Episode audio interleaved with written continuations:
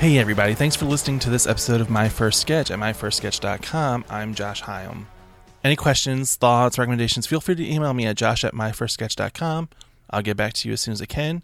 You can like the podcast on Facebook, facebook.com slash myfirstsketch. And it'd be really cool if you rate it five stars and leave a review on whatever platform you choose. I'm so excited to tell you, if you didn't already know, that Philly Sketchfest is returning for three nights of sketch comedy here in Philly on October 21st through the 23rd. Friday the 21st, we will be at the Playground at the Adrienne with three shows. Saturday the 22nd, we'll be at Plays and Players, the Skinner Studio, for three more shows. And then we'll be streaming our digital film festival on Sunday the 23rd.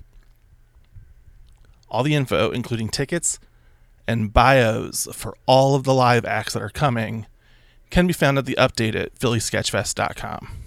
Today's guest on the podcast is one of the people coming to Philly Sketchfest. How convenient! Amanda Zeller. Amanda is based in New York City and she will be performing on Friday, October 21st in the 7 p.m. block along with Crying Alone in the Shower. Amanda's first sketch is called Sisters in the Bathroom.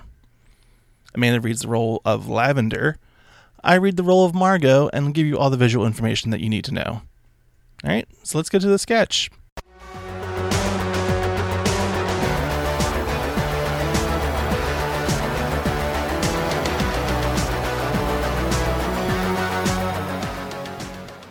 Lavender and Margot are sisters. Margot has locked herself in the bathroom. She sits atop the toilet, carefully polishing her nails. She lingers on each nail as she paints it, taking off the polish, reapplying to make sure it's pretty. She blows on the nails occasionally. There's a jiggle of the door handle and the knock. Margot, are you almost done in there? I need to use the bathroom. Margot? Another knock, a jiggle of the handle. Yeah, I'm in here. Are you almost done? I have to go to the bathroom. Well, I'm in here, so you're gonna have to wait. You've been in there for almost 20 minutes, Margot. You really should give someone else a turn. And by someone else, I mean me, your sister, Lavender. You should give Lavender a turn. St- sound of stomach bubbling. Eat, and another jiggle of the handle. Please? Another knock. Oh, please hurry up, Margot. Whatever mom made for dinner isn't sitting well with me. Please, please, please, please, please, please, please, please let me use the bathroom. Persistent jiggling of the handle. Margot! Sorry, occupied. Angry pounding on the door, Lavender gets on her hands and knees, yelling underneath the door to Margot. She gets up and continues to try to get out the bathroom door, try to get the bathroom door open. Is this because I borrowed your yellow dress and stained it last week? Or because I forgot to fill the car up with gas, then you got stuck? Margot! Margot! No. Then why won't you let me in? Margot! More banging on the door, more sounds of Lavender's stomach bubbling and gurgling. Is this because I ate that cake you made special for mom? Or because I pretended to be you so Jean Luc would ask me out instead of you? No. Lavender's stomach continues to gurgle. Sounds of farts. Margot, let me in.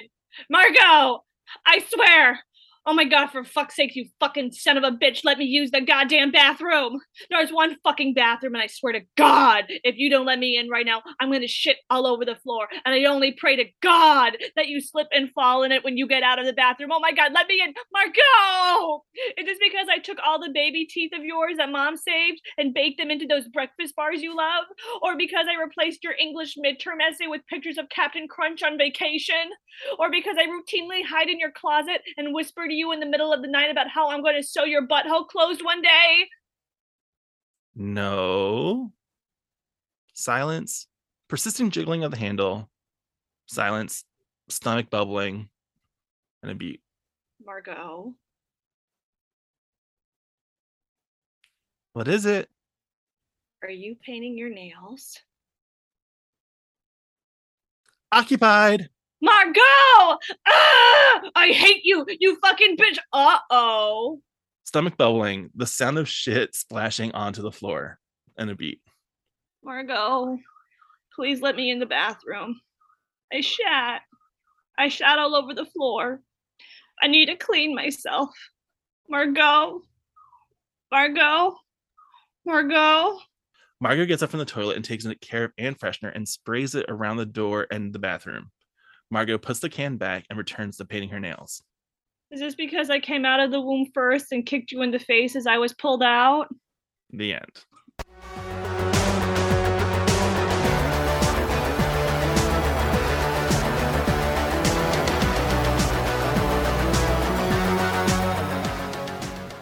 My name is Samantha Russell. I'm a sketch comedian, and I have a prop and costume hoarding problem. So I figured the best way to get it under control is to start a podcast. On Should I Keep This, I chat with other comedians about their experiences in comedy and our insane prop and costume collections. And on each episode, we both bring a beloved item to discuss whether it's a treasure or just trash. Sometimes it turns out no matter how much money or time we spent on a prop, the only thing we should be holding on to are the memories we've made along the way. So check out Should I Keep This? We have new episodes every two weeks, available anywhere you get your podcasts. Are you a fan of sketch comedy like Monty Python, Key and Peele, and Saturday Night Live? Have you ever wondered why their sketches are funny? Or maybe why that certain sketch didn't make you laugh? On the comedy podcast Sketch Nerds, we aim to answer those questions while having fun talking about the history and craft of sketch comedy. Every episode features a guest to help us break down our favorite sketches, as well as those submitted by listeners like you. So come nerd out with us and listen to Sketch Nerds at badmedicinecomedy.com slash sketchnerds. Hey, Amanda. Hi, how are you, Josh? All right. Um. So tell me about the sketch. Tell me where this idea comes from. Yeah, so I wrote this uh maybe a decade ago. And I, I laugh at this. um, first of all, I was laughing because I wrote this in Word, um, and this was before I had any of the correct formatting software for writing sketch. Did Did you re-format it into something else? Because it looks good. Nope, this is still Word, baby. It, yeah, I mean, it looks fine by me. I'm okay with it. I I've seen I've I've seen worse. I've Like- seen worse too. Um, it was I was on a team. I wrote this for a team, and I remember uh, there was a teammate of mine. Uh, loved her, great writer, and she used to get on my ass that I used Word. And even though I was so proud, I was like, "But it looks like one of the formatting software." it's still not completely correct. right. It, it, there's a part of me that does uh that is a bit of a, a formatting snob, like, but then I've created my own like formatting like tricks and trades, like Mhm. so I I can't as long as I can read it and like the the, the worst one I had was uh, uh a really good dude here in Philly. I think he now he lives in uh, Chicago now, like pursuing comedy. He brought his first sketch in, and it was like 14 pages long, Yeah. but it was all like Wow. like quadruple spaced. So like I couldn't tell where the character meets like what character was saying what thing, and I was just like, all right, dude, we gotta like go through this and like circle like which who's saying what. Like Isn't that great? that's that's the worst I've ever seen. pain, but it's so great being like, look at where I was. yeah.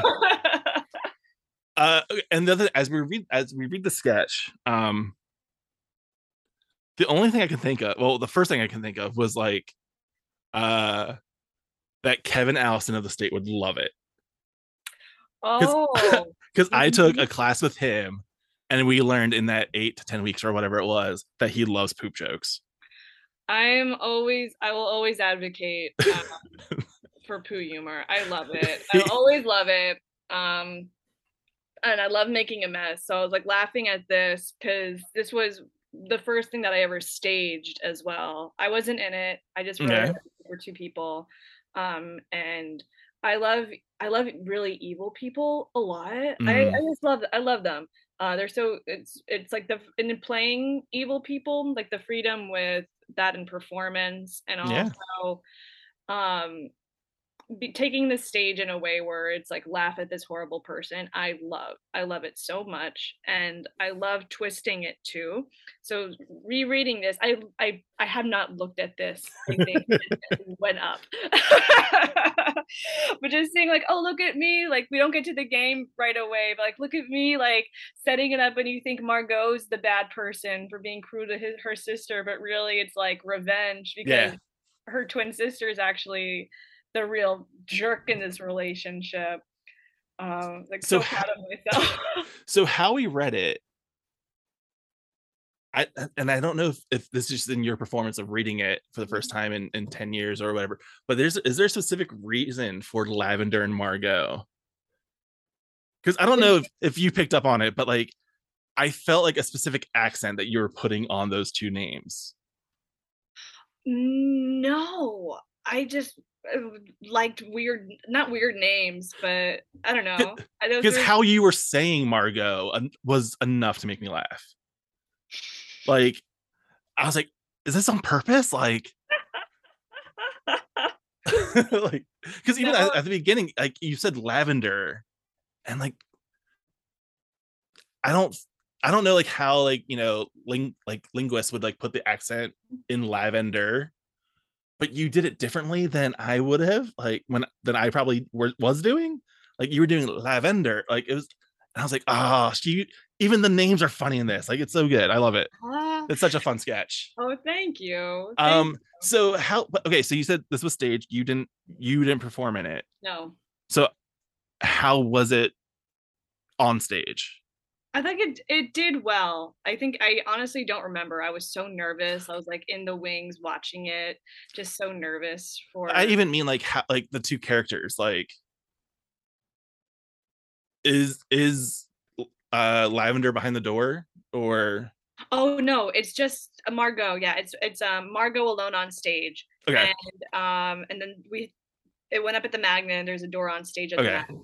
Uh, so Margot was, or the actress playing Margot was behind that door. okay okay Um, because I, w- I was trying to picture it like you know doing it like that with someone off stage behind the door yes. or having you know because some theaters have that like movable door to create the space between the two so i was Yeah. like almost picturing it like two by two like you know one on one side one on the other yes. and i mean there, it's gonna work both ways like That I would think- be cool to see that. I, yeah i think if you had them both on the stage at the same time you know you you can play with that messiness at the end of it like some sort of split screen, like even if we did right exactly but yeah it's a fun sketch like if this is if, if this is an actual first sketch like people should be jealous this is good i, I enjoy Oh, it you flatter me.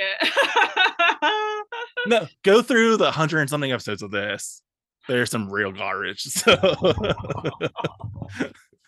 I want to know who has the best one. They're like right out the gate, because that person, I bet, and I'm a horrible person for saying this, I would bet is a huge liar.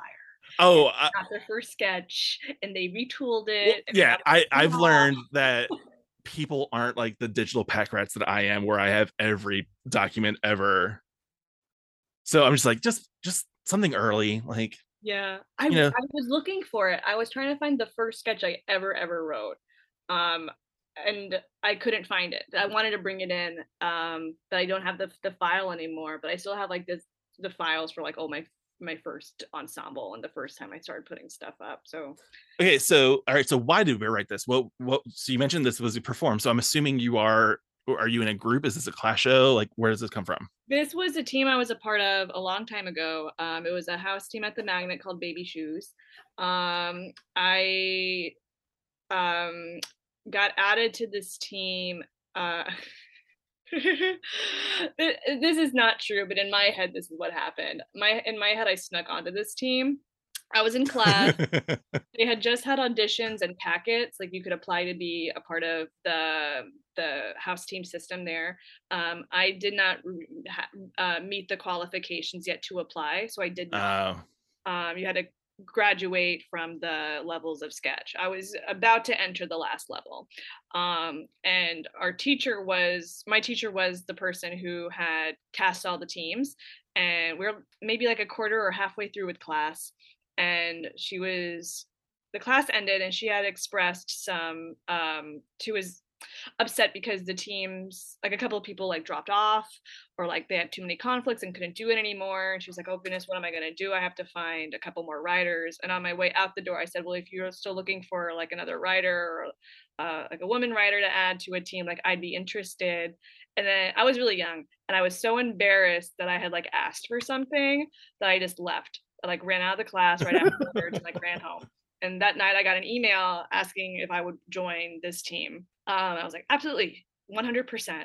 Uh, so I was super nervous. I'd bring in new work. It was my first time like working with people and getting like group feedback in a team setting where we're geared towards putting on you know 30 minute live shows every month um, and i really wanted to set up my teammates for success i wrote this for uh, the two other actresses on my team um, and it was just i was very nervous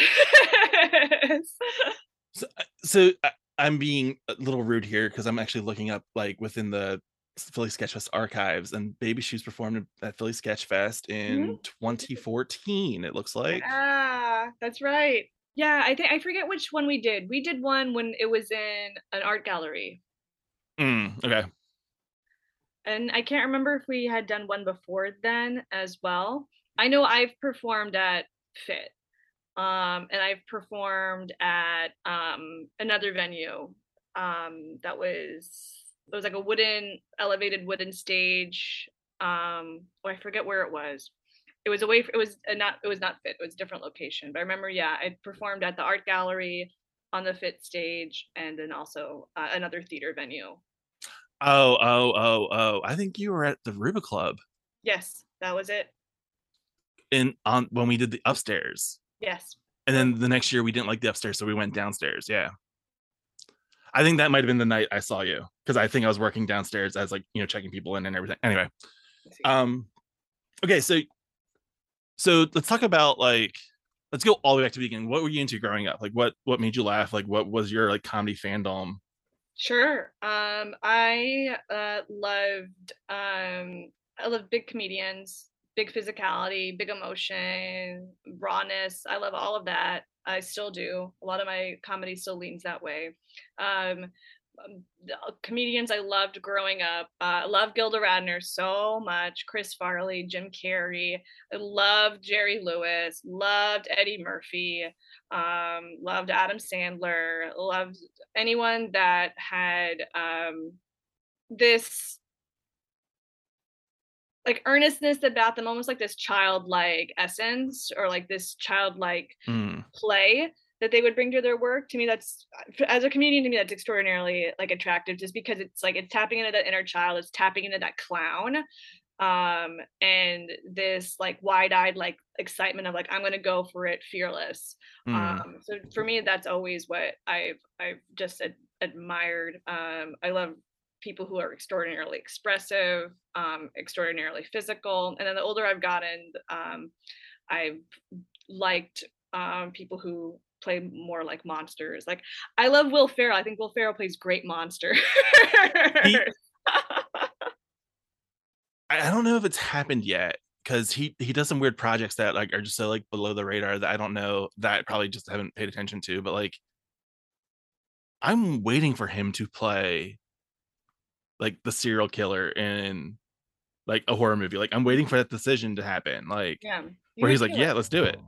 He would knock it out of the park. I also think it's so interesting. Like I was looking at older movies, um, like during COVID, um, and so many of like older movies, the villains would be like the best comedians at that time, or like these vaudeville stars um, that could play mm. um, more eccentric uh, uh, uh, um, stabs at this work and then comparing them to like the people who are cast as like the heroes or the ingenues just seeing how limited in my opinion limited like those performances can be and, and how big and wonderful these villains are like oh i want will ferrell to play like a, a, a big villain now yeah like now now that you say it now that we talk about it like i'm all the way on board with it like yeah let's let's figure out something for him and like pitch it to him because yeah, like in those kind of movies, in horror movies, it has to be more fun to play the villain. Mm-hmm. Even like even in like superhero movies and stuff like that, the okay. villain has to be more fun. I would much in a, I would much rather play a villain. I think in a superhero movie. In a horror movie, I can actually see that going either way. Um, I would because it depends on what kind of horror yeah. um, but I would be so happy to be given like the killer in a horror movie or somebody who gets killed or the hero. I think all of those would be super fun to play. I don't know. Also just seeing how more uh, layered as we create like more art, more film. Um, we're creating a lot of these roles to be. It's like, oh, awesome! Like it's the writing is getting a lot better, and people's performances are getting a lot better too. Yeah, I think I think I saw an article recently about like how, and I don't want to totally like stand on the Marvel movies. Like they're good, like they're good, they do their job. But like, it was something about like how every villain was like justified. Like most Mhm. of their actions, like their their reason, their cause, makes perfect sense. Like it's not necessarily like, you know, where it's just I'm bad to be bad. Like Thanos thinks the world's overpopulated. So how do you fix that? Sure. Kill half the a con- population. Like I have a confession. I haven't seen a lot of superhero movies. well, it, it- it's fine. Like, but I, I think we the are to the point. but that's of- about it. but like it, we're to the point where yeah, like the villains in these in these movies, like it's not like the Batman villains of the '60s where it's just silly campiness and like they're Yeah. trying to steal some weird artifact just to have it. Like I I love that. Though. I do too. Like like I remember like uh because it was something that was it was for years like you know I I had never seen like the Adam West Batman's and then I, I want to say they start showing up on IFC or something like yeah, like early like Saturday mornings Mhm. and I started watching I was like me too. They're none great. of this makes sense but I love it I absolutely love love the old Batman. Oh, I love it. What fun. So fun. like I had seen the movie the old Batman movie Mhm. before I'd seen any of the TV show and I'm just like this is bonkers like he's legitimately like carrying a bomb around on his pier I love it. I like love it's it so it's so silly it's so um but yeah villains are fun.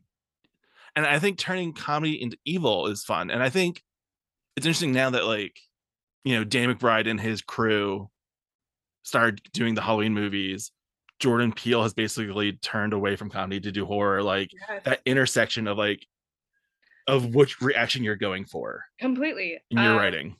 during COVID, I've taken a turn and I've like pretty much exclusively now watch horror, which is not it, it, that's just the lane I'm in right now. Um, there's a movie that just came out. I loved it. I, I think it's actually my favorite movie of 2022 so far.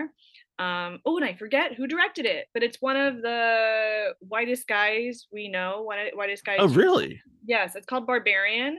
oh i've, I've heard about this Oh my god. I love this movie so much. I- and I heard about it, and about it. and I heard that it's one of those movies that you shouldn't know anything about going into Yes, it. Like, yes. I- so I haven't.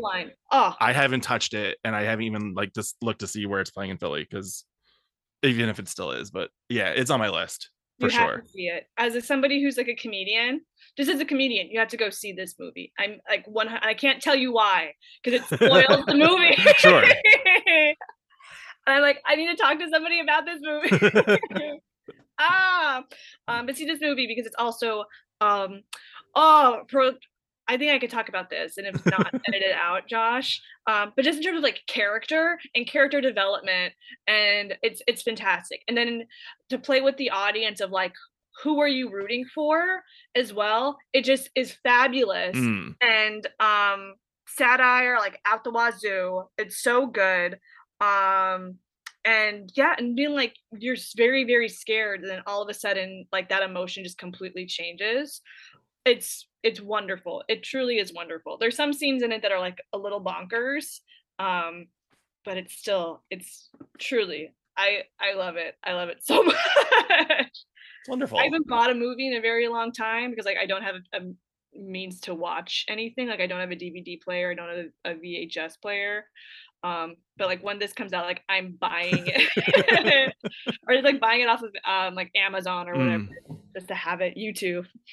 yeah, like, yeah, absolutely. Like you know, the stuff that you love, the stuff that you've seen and love, totally buy it and like support Yeah. ours that like because streaming is gonna suck everything dry like Yeah. it's it's gonna be Yeah. so bad um okay so we were talking about asking your way and like kind of like finagling your way into baby shoes Yes. so what's the process of you like how do you find out about classes at the magnet and start writing taking writing classes How did how did I find out, or how did Yeah. you find out? How did you find Um, out? I had been doing improv for a very long time, um, and um, the magnet had always offered um, some writing classes, and at this time they were also trying to build. This was a long time ago, um, th- when I was sneaking onto a team. Um, they had just put out their first sketch house teams. This was very new.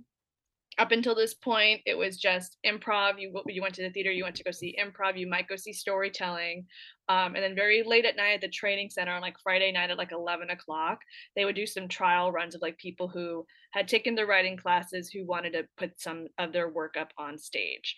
Okay. Uh, up until that point, that's all that it was. Um, and then there was this new night. Uh, it was uh, one night a week dedicated to two teams um, where they each would um, take uh, do a 25 minute long set. Um, applications for this happened like once every six months or so. Um, and at the time, the program was only two classes long. So the first one was just sketch one. You take it with Armando. Uh, it was just an overview of all uh, types of comedy writing. So you would write a character sketch. Uh, you would write a celebrity parody sketch. Um, you would write a sketch that was inspired by like someone you know or a pet peeve or like taking something that's kind of small and blowing it out. Um, and then it was also an overview of all the late night uh, packets that you, if if you um, got like an application or like oh like we're accepting uh, submissions for like this Yeah. show, you'd be able to write monologue jokes. So like we had a, a class for monologue jokes. We'd have a class on um, uh, uh, desk pieces, and then also like uh, the character at the desk. Um, like um, um, oh my gosh, I can't think of a single one. Like update, like like drunk girl at the party, for example, or, Oh, I love drunk girl. Me too. Oh, I love Cecily Strong so much. um, you just take a stab at that. Um, and then the, the second class was more, it was all sketch focused. So you would bring in two sketches a week um, and get feedback on for eight weeks. Uh, so I was currently in that class when um, that bla- when I snuck my way onto a team. So okay, and you had done improv before Yes. getting to sketch. I, like I'm always fascinated. Like, how do you like? So what's what? Uh, were you a performance kid growing up? Like, were you always into like? So what? What's the click that goes like? I'm gonna go to improv. I was a class clown. Um, I I always wanted to do theater. Um, I didn't when I was in school, and then I went off to college, and I met Evan Barden, who you Oh, met okay. before. I went to Fairfield University. Um, I was a freshman. He was a senior. He was the president of the improv uh, club on campus. Um, when like the first week, second week, whatever of school, where you go around to sign up for clubs, um, I saw that there was improv. I've only had known of improv from Whose Line Is It Anyway? But I was like, oh, comedy, oh, performance, oh, like finally a place to be able to like make jokes with people, Yeah. uh, not in a classroom setting. I'm all for that. Uh, so I signed up. Was extraordinarily nervous. Didn't like step out from the back line. I think ever unless we were doing like an Armando where you would step forth to do the monologue, and I would always step forth to do the monologue because I was so terrified to perform because I didn't want to not be funny. That pressure was humongous on me, even though I knew I was funny and I knew I could kill. That pressure was just like That's interesting. crippling. Yeah, That's interesting that you would rather that you would be okay going out by yourself hmm and have all the focus on you.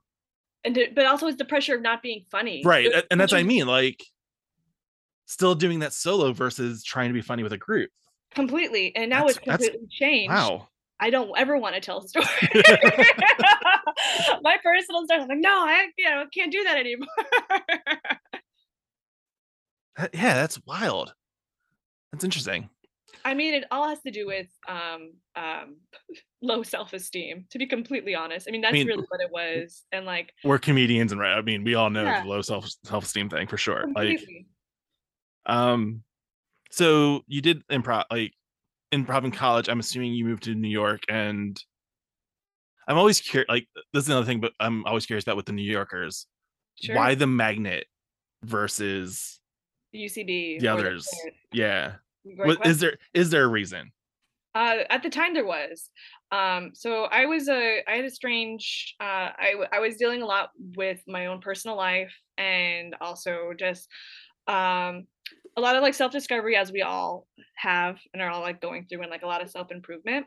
Uh, so going back to Evan Barden, um, we after I signed up to join the improv club, he actually orchestrated a field trip for all of us to go to the city to see improv and look at the theaters. Mm. And we saw a show at Magnet. It was the Little Big Show. I don't think that exists anymore. No, it's the Tiny Spectacular. That's what it was because the Little Okay. Big Show still exists. It's the it was the Tiny Spectacular. So we went to go see that, and we like hung out in the lobby. I got to meet the people who worked there at the time.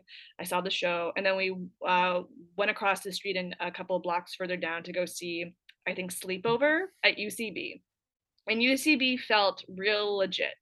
Uh, the we had to wait on a very long line outside of the theater. This was back when it was the venue in Chelsea under Gristedes. Mm. Um, we went down the stairs. It was the Thrust Theater with seating on three sides. I was stage left, sitting watching the show, packed, packed space, and that was just really intimidating to me. Interesting. Um, okay. It was intimidating. It felt out of my league. Um, and I also didn't like my seat. That that is a, a problem with that thrust. Yeah.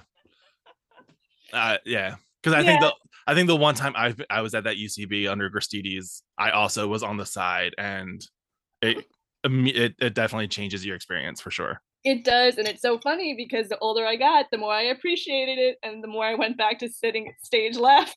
and and it's funny the the theater that you're performing at for Philly Sketch Fest is is Is it thrust. yeah. Oh hell yes! oh, I'm so excited. Oh, I'm so excited.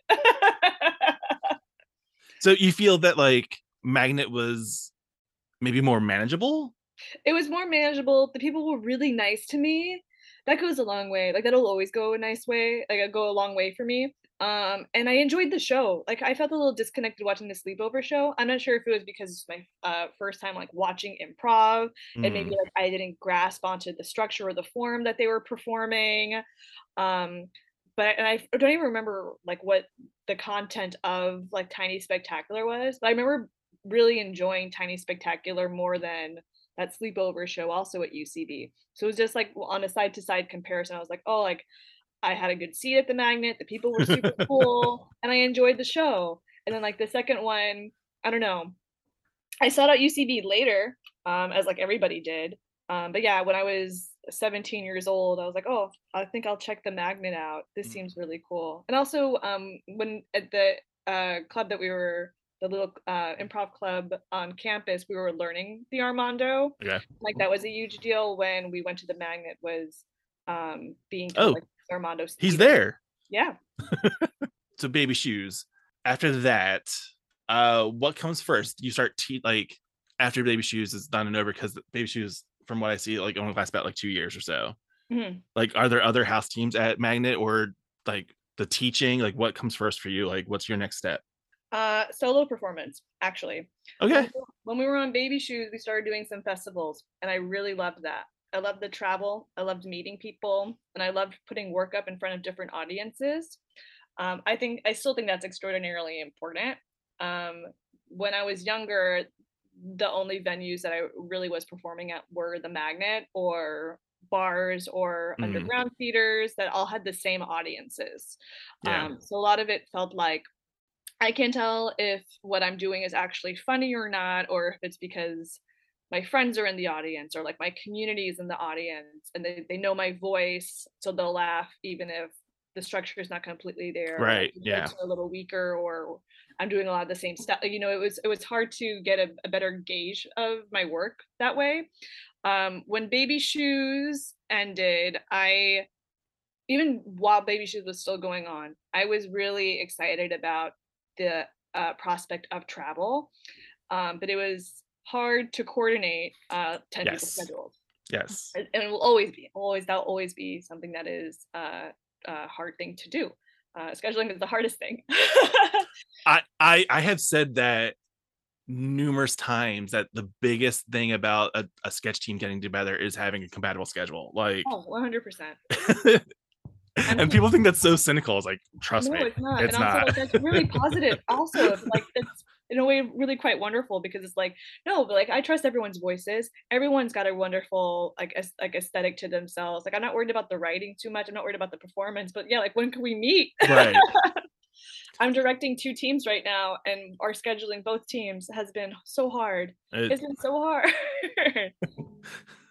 um uh, yeah and the idea of like i want to travel i want to do more festivals and stuff like that it's just easy for me to have a, a you know a thing of costumes in my own bag and Yep, just go by myself go. Yeah. like uh there's a I, I'm, I don't, I'm i'm sure you've crossed paths with him like in maybe even in philly um aj schrader down in north carolina in greensboro he uh he has multiple sketch groups but he generally performs as either the sing as a single as as thunder thunderstood or as the duo uh unstoppable failure just because it's easier Yeah. than his quartet like he's got a, like a, a four person group trouble with shapes It's not a great. but because it's because it's These easier to go by himself like yeah um yeah, it's hard. Also, at the time, a character became something new at the, at our theater.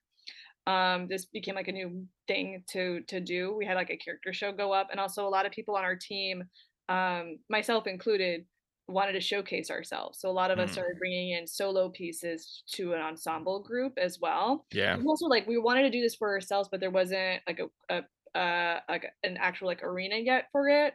So it's like, oh, like if if this is solo sketch and I'm part of a sketch group, let me bring this to my sketch group to help with honing it because like where else am I gonna go? And it was, this was just uh it was very new for um the magnet and like the scene I was a part of. Um so all of us were also like developing solo pieces as well.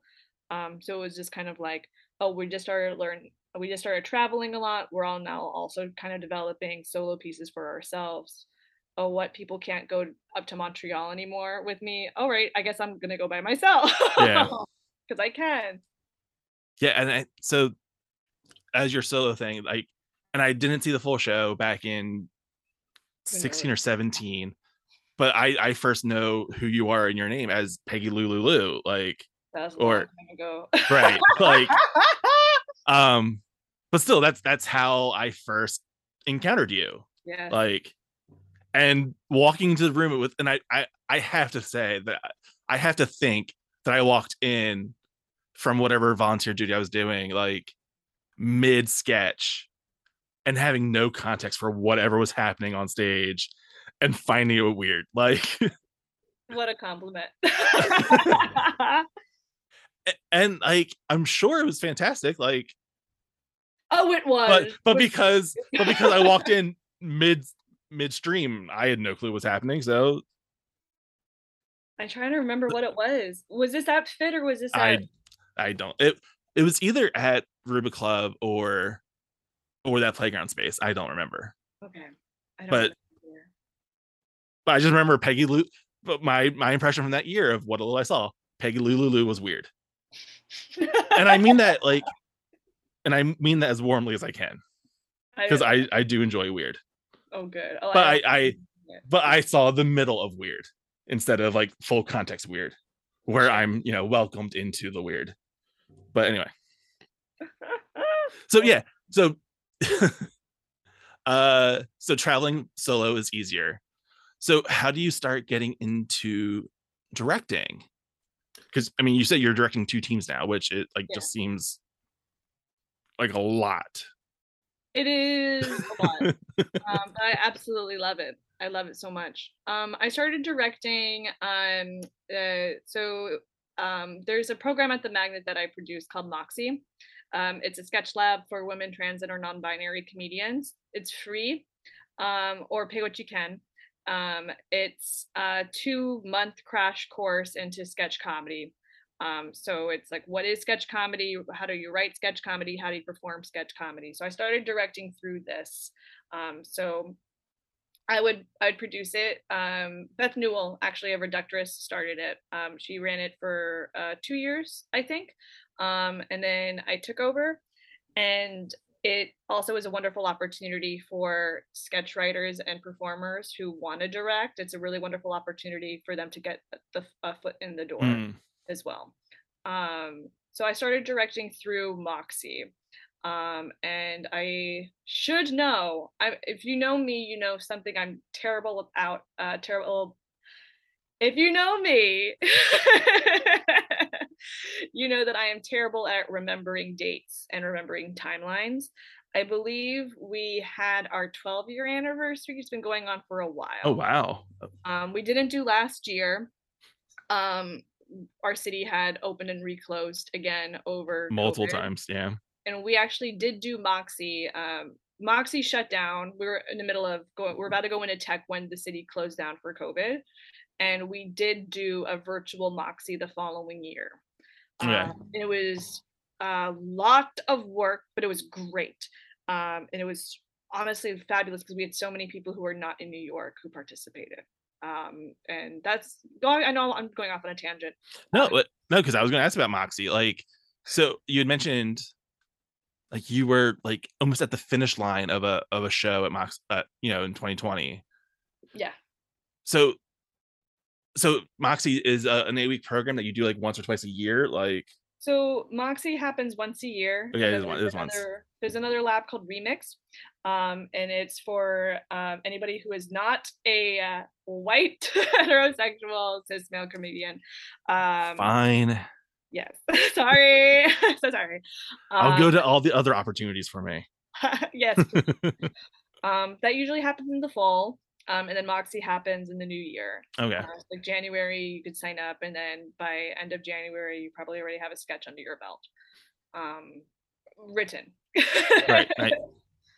Um, Very cool. Yeah, we shut down going into tech.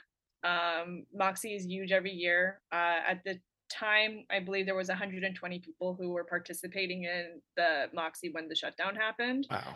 And then when uh, our first year where we did it virtually, the only year we did it virtually, I believe we had six teams of 20 people all over the US. And I think we had some people who were international. Um, but we had like a lot of people in Ohio, California, um, Texas, Montana uh, participating, which was truly amazing. But it was a ton of work because um, usually we just teach writing and performance. Um, and this was also writing, performance, shooting. How do you green screen? How do you edit? How do you uh, uh, key out things? Finding your background. Getting How did you find the entering the world of virtual comedy versus? I absolutely hated it. I applaud every single person who did it. I truly do. And I mean that from like the absolute bottom of my heart. It was an unknown frontier. There's still a lot of kinks that we're working out. Um, but I know people who did it weekly um, and are still doing it and are killing it. And that's fantastic. Um, I think I did two virtual shows and both I hated. I hated it. I hated it so much that I didn't want to get better at it. I was like, nope, this is not for me. I am team sitting on my butt and waiting for the theaters. Sorry, everyone. I can't help. Unless you want like the meanest, grumpiest person to participate. yeah, there's like the the idea of like, and I understand it was t- it's entirely like out of necessity and everything, but I am so done with sketches about Zoom, yeah. sketches over Zoom. Like it's I'm, I just had a meeting with a bunch of directors over this exact topic about Zoom sketches or also sketches that are still that are talking about COVID. And like my heart goes out because like we're still in it. Like it's absolutely something that uh, we're adapting still to. We have to ex- be extraordinarily safe around, we have to be cautious about. But there's no new take on COVID, uh, or like I'm not finding any new take in writing. Um, and when people are bringing me in sketches or work, um, it it breaks my heart because I'm like, oh, we're not putting this up because it's been done to death.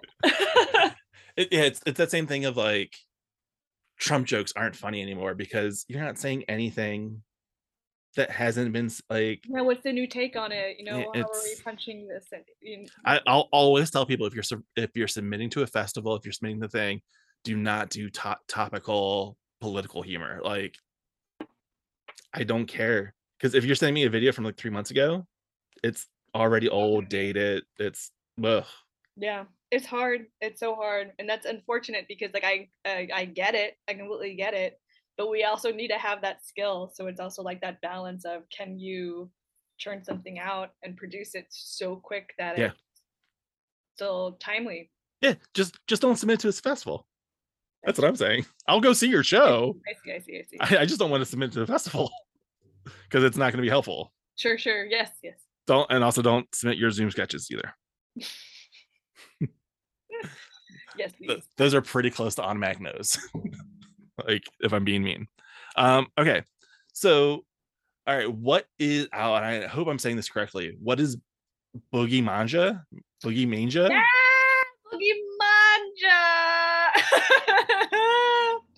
oh, I feel like I'm not the right person to ask this question. Only because I feel like I'm the newest person that's a part of the program. Okay, Um, yes. Um, so Boogie Manja is an independent sketch uh, organization um, that uh, it's uh, they have digital teams. I I believe there's four digital teams, and they put out work on Twitch uh, every Wednesday. You will not see me being a part of that because I can't do digital. Ah! But they do really wonderful work and do absolutely check out the virtual teams. Uh, there's also four live teams um, that put up a sketch show roughly every five to six weeks. okay. I'm directing one of the new live uh, teams. Our team is Pointless Appliance. They are wonderful, so wonderful. I have nothing but fantastic things to say about all of them. They are some of the most um um um uh, what's the word for like uh like big aspirations or like big goals or like I want to do this but I don't know how to make it happen. And I'm like we're Like, gonna go we're gonna Ambitious, like ambitious! They're the most ambitious group of comedians i have worked with and they make my heart so happy and they're so funny. Um but boogie also um celebrates uh big diverse casts um if you look at the rosters for all the teams like everyone is very different everyone comes from a very different place everyone's got a very different uh, comedic style and comedic voice but i do think probably the through line is everybody uh, loves uh, i think you should leave but i think that's also just who doesn't love i think you should Uh, so and where is this performed? Like where what's like the home base? Yeah, Or is there home- base or is it just wherever? Uh, there is a home base. So the home base is their Twitch channel for the digital teams, Mhm. and they have been performing at the pit since I believe they're in. Okay. I know they were performing at the pit before the lockdown as well. Um, but yeah, they were still at the pit. Uh, pit closed down their underground and striker. Um, so we're Yeah. at the loft, which I'm probably the only person in New York whose favorite pit venue was the loft. so I'm very happy. I think seeing a show, I like I, I like the loft, I like Striker. Yeah. Although everyone- Striker was a bit too too high. Like, you know, the high ceilings and stuff. But I I think the atmosphere of actually being at that old build that other building that had the you know the bigger lobby. Yes. Yes. But yeah, seeing a show at the loft's better. Yes. So what's your other team that you're directing now? So the other team that I'm directing is Rococo. It's a house team at the Magnet. It's funny. I actually left this team because I had too much on my plate and I didn't think that I could write or and um, perform and do. So how do you get we how do you get roped back into directing it? um, I the second I left, I got approached by the uh, sketch director asking for me to direct the team, and it was a big uh, point of debate for me. And it took me, I think, close to ten days Wow. to give an answer. Um, for me, directing directing is still a ton of work, but the amount of work that one has to put aside to memorize lines, gather Yeah. props, gather uh, costumes, and then also to like hone writing, uh, come up with uh, pitches, rewrite, rewrite. Um, to me, that takes up much more time than directing does. Even though directing is still an absolute ton of. So okay, so with Rococo, like, are you? They, I'm, I'm assuming there's a writer's room that they're, you know, they're working. Mhm. At what point in the process, like, if they have a show, you know, let's throw a number out there, like November first, when do you step into the process to get ready for that show? So Boogie and Rococo are on different schedules. Uh, Rococo, I'm actually will do a good job. Um, the way that um, I have to rewind. Uh, so this is new. The Magnet just relaunched House Teams for Mm. Sketch, and it's, in my opinion, it's it's it's it's fantastic. I love that this opportunity is back, but it's also a little unfortunate because we're relaunching it going into the holiday season. So for our first show we have five weeks to prepare and then for the next shows after that we it's a short season it's only three shows but for show two and show three we have about three and a half to four weeks to prepare Okay. and that's also like including like a holiday so i've actually requested for the rococo team we have four writers meetings um, and i am asking everybody to bring in a ton of writing because i i'm also very aware of burnout Plan it all. And I want to make sure everyone Get- has a couple. Get of every everything ready. Yeah. Yeah. Yeah. Um, but yeah, That, this that makes show- makes perfect sense to me. yes. Uh, but for Rococo, for this first show, four writers meetings, three rehearsals, but then every there are two shows after that. It's not that much. It's it's far less. And then for Boogie, Boogie's always structured the same way. Um, pitch meeting. No one brings in any writing. It's just here's pitches, at least three So pitches. so you are in the room the entire time of yes. from pitch to okay. Yes. Um, Boogie is pitch, uh, three writers meetings. Uh, I picked the show, uh, and then three rehearsals, and then a tech rehearsal as well. Yeah. Okay. Okay. So you're not like walking in after like, hey, we want to do this stuff, and then you're just staging. Like you're an active part the entire way through. Okay. Yes, Very cool. And it's Um, important for me to also like I, I don't know. I've worked with some directors who really imposed their voices on a people, or like really pushed it into a direction where the writer is not trying to go, or like something that's not Yeah. supportive of like the actor's performance. I'm trying. I try very hard to always put what the writer wants to do first, um, and I want to always showcase that. Um, and I always try to have my role be how can I help support this voice and make this voice shine? Like, what are my pitches? So their ideas, is, Right. How, how can I finesse instead of force my vision into there Yeah. Yeah. Yeah. I I have seen that both ways for sure. Yep. Me Uh, too. me too. all right. So let's talk about current solo stuff. Uh, what what would be your pitch for what you're gonna do with us at Philly Sketchfest this year? Yes, um, I'm going to be doing four pieces, I believe, for you all. Um, they are some of currently they're my current works. Um, they're my like favorite things to perform right now. Um, they're to meet a big asshole. I told you I love playing monsters. There's this monstrous woman who I absolutely love. She's like my favorite favorite person to play right now. So with with a character like that, is that based on someone that you like that you've No. encountered? Or okay. Um, I have a piece that is inspired. Actually, I don't know if I'm doing it. No, I do have pieces that are inspired from by people I know. This person is actually inspired by a piece of physicality from Tom Cruise and Jerry Maguire. And you'll see it and you'll be like, this has nothing to do with Jerry Maguire. like, I know, but that's what the inspiration was.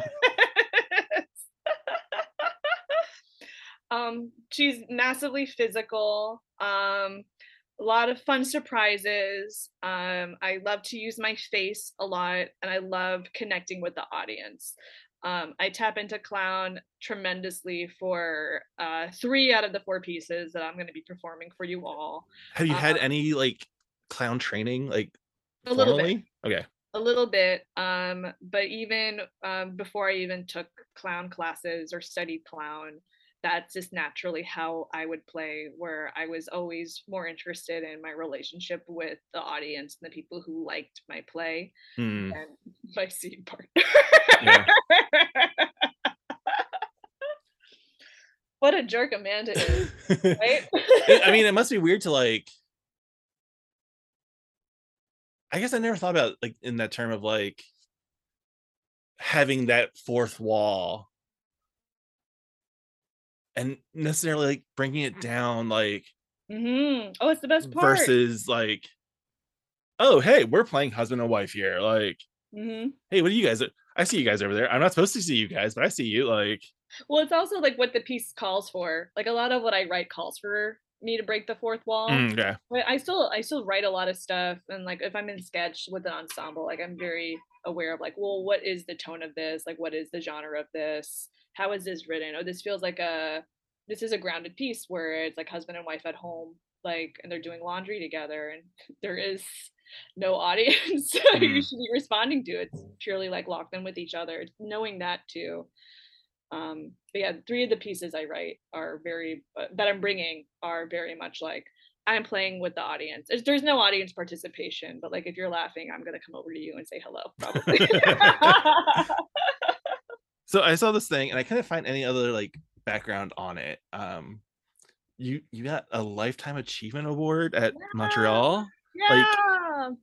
I couldn't find if if this is like something that that they've been doing or Where's my award? Let me go get it. you actually have like they actually Yeah, there actually is have a thing. Oh, that's Yeah. fantastic.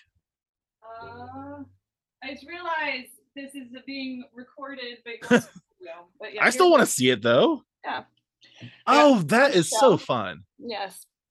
I believe this is um if my memory serves me correctly, and Deirdre and Ellen will yell at me probably if I get it wrong. Um, but I believe this used to be the Grinders Award. Um, and I believe this is the first time it's being called the Lifetime Achievement Okay. Award. Unless yes. I forget. Um but it's, it's just- fine. it's an award that's given to somebody who consistently does like really wonderful, good, passionate work at the festival, and Oh, nice. who keeps coming back year after year. Um, I forget how many times I've gone up to Montreal. At least five times, six times or so. I've done their festival, um, and it was um, this was so lovely and so touching. So you didn't um, know like like they sprung that on you, or is that like they sprung it on me. Um, I it's an award that does get given out, but I I never. but you didn't know? Okay, yeah, Yeah. right. Yeah i will say i was i had such a, it was because of covid and it was like my first time performing again for like a live audience i had such a, a great set like i was having so much fun Mm. um i left the stage being like yes like that was wonderful i want to keep performing like i had so, so much fun uh that this was uh a really touching uh award to get especially right off on the heels of oh i did good work i feel good about my myself and my direction and it's so cool that it's like like a conch shell. Like I- that's such a like a cool like tactile thing. Yeah. They opened their I've I've actually have never been to their sketch fest on opening night, but on opening night they have a conch shell horn and like that's the tradition that they do Oh, okay. the horn uh to open the festival. So I got my own. it's not a horn. That is pretty cool. Um, all right. There's a couple questions I ask everybody, and I probably should have asked this one earlier when we were talking about some of the comedians that you were into growing up. Um, because you had mentioned like Gilda and like Adam Sandler. Uh, who's your favorite SNL cast member all time? Molly Shannon probably. Another big physical Yeah. over Surprise, like surprise. yeah, I love Molly. Molly a lot. like um and I, I Gilda also I know like first season SNL stuff like I, I absolutely love Gilda so very much um current season I actually am bad I haven't seen the the premiere yet um from Saturday it's weird. I'm seeing all these like articles about how bad it was and like how they missed the mark. And I was like, what are you talking about? Like it was a perfectly decent show. Like these critics what what do you want? like and they're like it's all it all feels so new. I was like there were two digital pieces like it felt exactly the same. Mm, just without kate a like new cast. It happens every year. Calm down guys like uh, yeah it, it, it's it's it's fine. It's a decent show. Like it's not blow the doors off but yeah and it's snl what do you want from snl like you're, you're gonna get some good topic like it, it's fine yes. Oh I will say current cast though I, I love Heidi Gardner uh absolute shit ton. I think she's definitely grown on me like um yeah. Some of the things that she does is, is really fantastic and i fully expect her to like her and Ego Nwodim to take the lead of like the so. of like the two like i don't want to say top females that feels weird like oh but, but like, like some of the they're they're gonna take they're gonna be the the ones to fill the void i feel. Yeah. Yeah for sure. Um, okay, so uh, we talked about you know from you know starting improv in college, baby shoes, learning solo work, becoming a director, teaching Moxie, and all that other stuff. Uh, so what's something that you've learned through comedy that you'd pass on to a new writer? Oh wow, what a deep question. Uh, We're we're coming to the end. It it, it just Yeah. gets deeper. um, make sure um um I guess there's two things. One of them is super basic, and I know everyone will roll their eyes at me, but uh, a lot of writers I know want to do a lot of um, weird stuff, which I'm all for. Go for it. Um, but I would always cautious caution them to always make sure their basics are are still there, because um, I find that if you take that time to just put the the basics of like the who, what, where, and like what's at stake up immediately, you then yeah. have four pages of freedom to get as weird and wild as you possibly want or can. And then you could abandon that also because the audience doesn't have question marks at, up until that point of like what's going on, and they'll be on board with you for any weird, wild turn that you want to throw in there, like or going absurd. Yeah. Um, always make sure that you have that. And then the other thing is don't I always like to have fun with point of view a lot in character. I mean, obviously, like I'm a character performer, um, but I find that a lot of writers sometimes are uh, will sit in um, which character is like is owning the game or like possessing the game, and then who's the voice of reason in this sketch. I always find like if you're writing a voice of reason, like you could still give that person a personality, you could uh, give them an emotional core. Oftentimes, I, I do still see a lot of sketches where the voice of reason they are just um, vanilla. Yeah, they're they're just there to bounce. Like they're just there to bounce and to call things out. And I mean that's fine. Not there to like knock it, but you could have you could add so much more color and fun. You could yeah. find so many more jokes by giving this person also something uh like an emotional core or something that's at stake for them within this to be able to play with. Yeah, whenever I like I talk to new writers because we do like um this like sketch open mic on Zoom and, and live in person now here in Philly that I've, I've been trying to curate. It was like, uh, it's that's amazing. Congrats. well, well it, it, we're trying. Um, it's not. You gotta try. You gotta do it. Don't knock it. well, we've been we've been doing it on Zoom for a couple years now, and we've we've started doing live ones. And I just have to figure out the date for the next one. But uh, it's very much, and I, and I learned this the hard way as a writer myself. Like, your sketch shouldn't start at this page and a half. Like there shouldn't be a page and a half of just gobbledygook before you get into the story of the of the scene. Like, like I had a director on a show that I did seven years ago. He's like, you don't need any of this, and he should start ripping pages. And I was like, it's funny. Like my work, yeah, all my other jokes. But he's like, yeah, but the story starts here, so you start here. And then with the pandemic, like I took a you know a Zoom class with uh the groundlings and the instructor Tom Blank, who I don't I don't know what he's done if he's done anything outside the groundlings, but he was like right as if you're on a radio show and you need to tell people immediately who yeah. you are, where you are. Like mm-hmm. he's like, it doesn't matter if it's clunky. Yeah. Your audience needs to know wh- where they are, what they're doing. And like, they'll forgive two sentences of, of that exposition. Like they absolutely will where like I wrote a thing about a record store and I thought I made it clear that I was in a record store. He's like, no, no, no, say it right away. Like, hey, thank you, record store dude. Like, yeah. He's like, it doesn't matter, it's funky. Like, you they should know that you're at the counter of the record store. And I was yeah. like, okay, like, and I get it.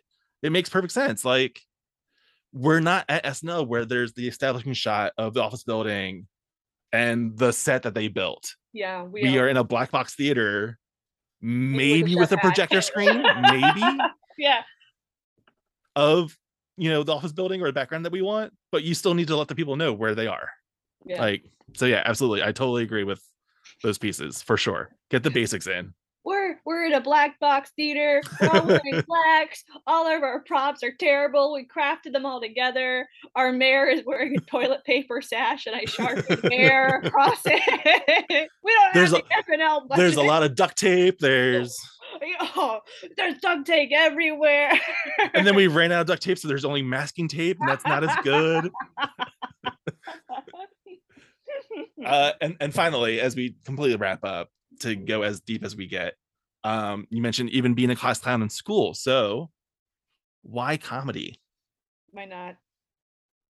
I mean, I, I... Well, I, um, I, I just want people to smile. That's always been what I've wanted to do in my life. I just want people to smile and laugh um, and be happy. And that's it. That really is it. Um, also i always found um that like a really great class clown is very smart as well like it's not just like being a fool and being like a wacky um Yeah. but like being able to um like read uh situations or like look at different things in history and like make fun of it i think it's just so brilliant and so uh like who doesn't want to possess that? Um and oh i also how could i forget? Um another person who i love so much is robin robin williams. Like who doesn't love robin? And robin had such a wonderful way of um ex- extraordinarily like uh, one of the most extraordinary performers period um being able to like reach and connect with people you know? I don't know. Yeah. Comedy like that's all that it is. It's connecting. It's connecting with people. It's sharing stories.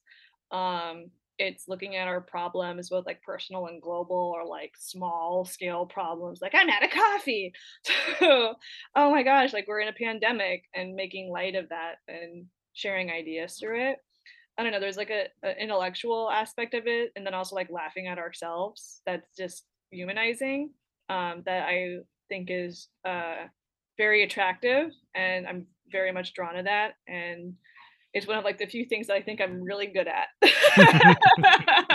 Yeah i like i don't understand i i'll never understand why like the crime shows are like the top ranked shows on tv and not comedies like how Oh, why don't you want to go home and like something that makes you smile? Yeah.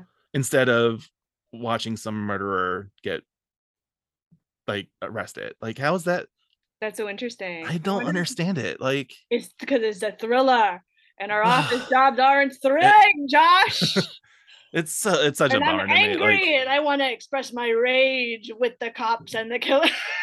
Like uh like we've had law and order for like 25 years like 30 years now like we can like even if the big bang theory was mm, like i'm happy that it was like number two in the ratings that people actually did like the laugh yeah. even if their jokes were eh.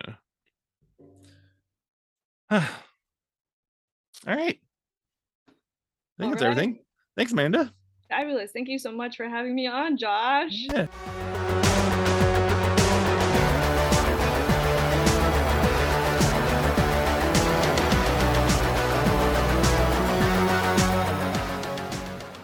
Amanda will be performing at Philly Sketch Fest on Friday, October 21st in the 7 p.m. block, along with Crying Alone in the Shower. For tickets, head to phillysketchfest.com. You can follow her on Instagram at wildladypegpegpeg, on Twitter at Amanda Xeller, that's with an X. And in addition to her appearing at Sketchfest, she'll be back in New York where she'll be directing Rococo at the Magnet on Thursday, October 20th at 9 p.m directing Boogie Manja's Pointless Appliance at the Pit Loft on Saturday, October 22nd at 7 p.m., and performing on Character Night at the Magnet on Sunday, October 23rd at 7:30 p.m. My first sketch is a Philly Sketchfest production. You can find out more information at phillysketchfest.com. Follow Philly Sketchfest on Instagram at Philly Sketchfest. The music on this episode is by the band No No, which you can check out at nonoband.bandcamp.com. Like my first sketch on Facebook, follow the show on Twitter, rate, review, and subscribe wherever you get your podcasts. This is Josh Hyam. Thanks for listening. Go see some comedy.